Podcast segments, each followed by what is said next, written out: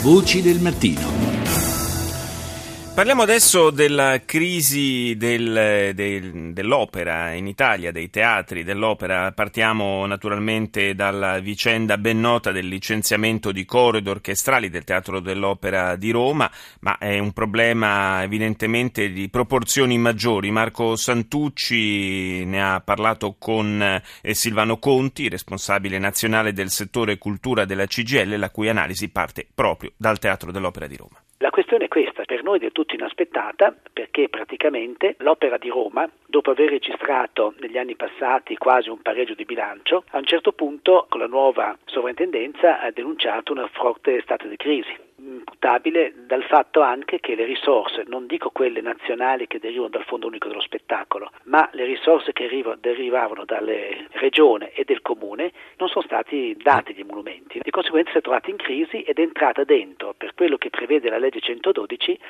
un, con le altre otto fondazioni in sofferenza un piano industriale di rientro per avere un prestito restituibile trentennale, voglio dire, per mettersi in riequilibrio e rilanciarsi. Lei ha parlato di altre otto fondazioni. Qual è lo stato dell'arte, possiamo proprio dire così, delle altre realtà operistiche italiane? Molto grave, diciamo così, abbastanza drammatico, nel senso che praticamente da quando noi trasformiamo gli enti lirici in, fo- in fondazioni lirico-sinfoniche, è ovvio che abbiamo trasformato in fondazioni pensando che ci fosse stato un apporto del, dei privati. Nel nostro paese, lei sa perfettamente, se non vi sono leve fiscali, appetibilità e quant'altro, privati non ci sono. Da lì una crisi che ormai è portata avanti da anni perché noi siamo ancora considerati spesa, non investimento e come dire soggetti a tagli. Eppure gli ultimi dati forniti dal Ministero parlavano di una salvaguardia del fondo unico, anzi di un incremento del fondo unico. Sì, però lei pensi solamente quando c'era il ministro Rutelli, la dotazione per questo settore qui era di 750 milioni, oggi siamo a 402, per cui sicuramente c'è stato un calo eh, significativo insomma, delle disponibilità. Ma noi siamo, dal punto di vista costituzionale, un'attività costituzionalmente protetta perché le fondazioni, ma come tutta l'arte musicale, le fondazioni, le istituzioni concertistiche orchestrali,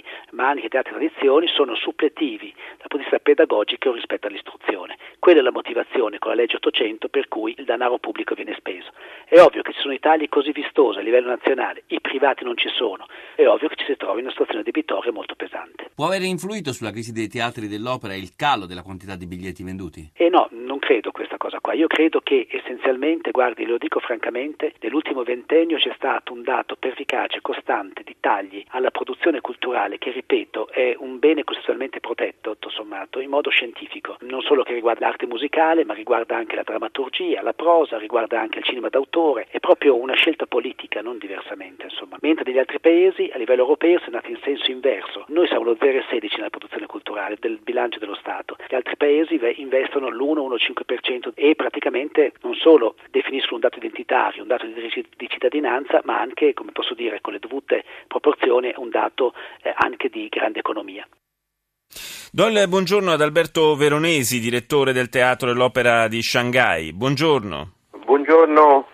Io le chiedo subito se questa situazione di difficoltà che viene vissuta dall'opera in Italia è in qualche modo eh, una situazione reale anche altrove o se è un problema tutto italiano. Poi insomma noi siamo anche in fondo un po' il paese che è, la, che è stato la culla del, dell'opera.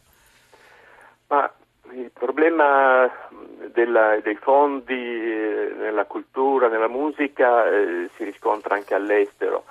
Sono direttore mh, delle, oltre che a Shanghai anche della Opera Orchestra of New York e eh, i nostri colleghi della New York City Opera, eh, un'organizzazione che era nata eh, all'inizio degli anni 60 eh, hanno dovuto chiudere, quindi eh, ci, sta, ci, sono state situazioni di chiusura.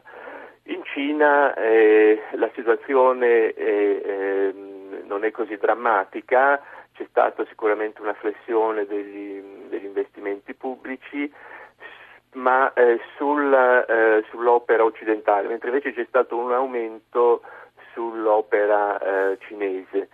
Questo perché probabilmente il governo cinese eh, sta uh, decidendo di investire molto sull'opera nazionale. Certo, certo con, eh, ci sono delle motivazioni anche politiche evidentemente dietro, dietro, a questo tipo di operazione. Ma secondo lei questa crisi finanziaria del mondo operistico è solamente legata a una, a una più generale crisi economica e comunque a un discorso eh, complesso che riguarda gli investimenti sulla cultura a tutti i livelli oppure c'è dietro anche una, una crisi proprio di interesse nei confronti dell'opera? No, crisi di interesse mm, direi proprio di no, cioè, ci sono masse, mm, se parliamo di Cina, tutti i giovani, giovani generazioni, che è una generazione straordinaria di ragazzi colti, aperti all'Occidente curiosi, sono tutti più o meno interessati all'opera lirica, all'opera occidentale, alla, nostra cultura. E per esempio nella realtà statunitense? E anche nella realtà statunitense c'è un, mm, il, il, problema invece eh, diciamo di carattere economico, c'è un po' di fuga dai, dai teatri dovuta a una certa crisi economica per cui sono, c'è un grande boom dei biglietti last minute, eh, certo. quelli scontati, eh, e poi c'è una pratica molto diffusa che gli sponsor non pagano più eh, le eh, orchestre direttamente ma pagano il biglietto eh, eh, ai fruitori, per cui ehm, si può entrare a teatro a, biglietti, a, a costi molto scontati mm. e, e questo, questo, per garantire comunque il pieno ai teatri. Cioè, me, ci sono meno risorse per comprare i biglietti, i biglietti dell'opera lirica sono molto costosi. Naturalmente, perché comunque lo ricordiamo, insomma, ci sono stati molti allestimenti, devo dire, in questi anni in Italia, eh, soprattutto alla, all'aperto senza l'orchestra, ma fa un po' tristezza l'opera senza l'orchestra.